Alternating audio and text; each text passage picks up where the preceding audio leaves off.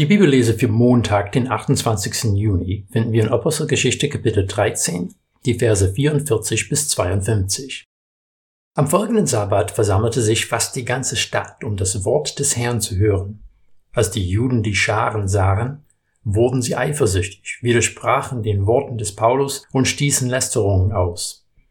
Paulus und Barnabas aber erklärten freimütig: Euch musste zuerst das Wort Gottes verkündet werden.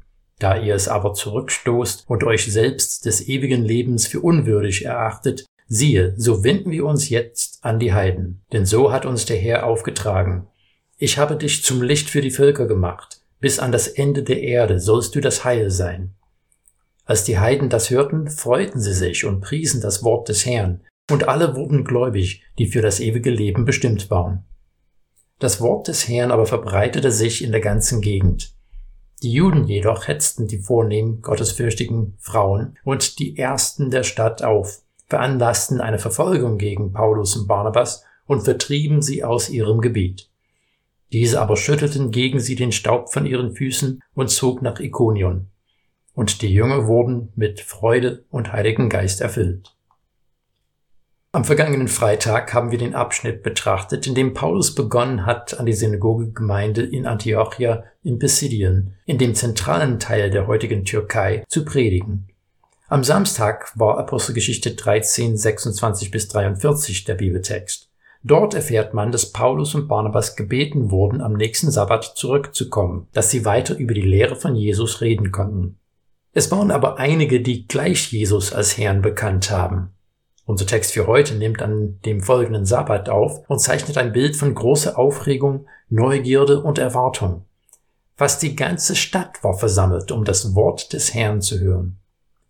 Dieser Abschnitt wird als besonders bedeutend gesehen, weil Paulus und Barnabas hier erklären, dass sie Jesus Christus jetzt hauptsächlich unter den Heiden predigen werden, da so viele von der Synagoge die Botschaft abgelehnt haben. Diese Änderung war eine wichtige Zäsur in der Entwicklung der christlichen Kirche. Petrus hatte den ersten Heidenchristen, Cornelius, getauft, aber dieser war zumindest ein Gottesfürchtiger, jemand, der schon an den Gott Israels geglaubt hat. Jetzt wollen Paulus und Barnabas Christus nicht nur denen predigen, die schon an Jahwe glauben, sondern allen Menschen. Wir werden bald sehen, dass das zu großen Irritationen geführt hat. Aber in unserer Zeit lesen wir einen solchen Text wie diesen mit anderen Augen. Wenn wir Aussagen wie in Vers fünfundvierzig, als die Juden die Scharen sahen, wurden sie eifersüchtig, und Vers fünfzig, die Juden jedoch hetzten, bekommen wir oft Beklemmung. Ist unsere Bibel antisemitisch? Das Problem dabei ist, dass wir auf ca. eintausendsechshundert Jahre Welt- und Kirchengeschichte zurückblicken, in denen dem jüdischen Volk unsägliches Leid angetan wurde. Zu einem großen Teil von Menschen, die sich als Christen bezeichnet haben. Allerdings zur Zeit, als dieser Text geschrieben wurde, hatte der Holocaust, die Pogrome des Mittelalters und viel anderes Unrecht noch nicht stattgefunden. Tatsächlich ist es so, dass die ersten Christen sich überhaupt nicht als eine andere Religion empfunden haben. Sie sahen sich in der fortlaufenden Linie des Wirkens Gottes durch Israel. Deswegen haben Stephanus und Paulus Predigten gehalten, in denen sie mit der Geschichte Israels begonnen haben. Bis ins vierte Jahrhundert waren es vielmehr Juden, die Jesus nicht als Messias anerkannt haben, die Jesus Nachfolger verfolgt und unterdrückt haben. Das ist natürlich keine Rechtfertigung für Antisemitismus oder sonst einen Menschenhass seitdem. Aber wir dürfen diese Texte nicht als antisemitisch auslegen, denn das geht vollends an die Tatsachen vorbei.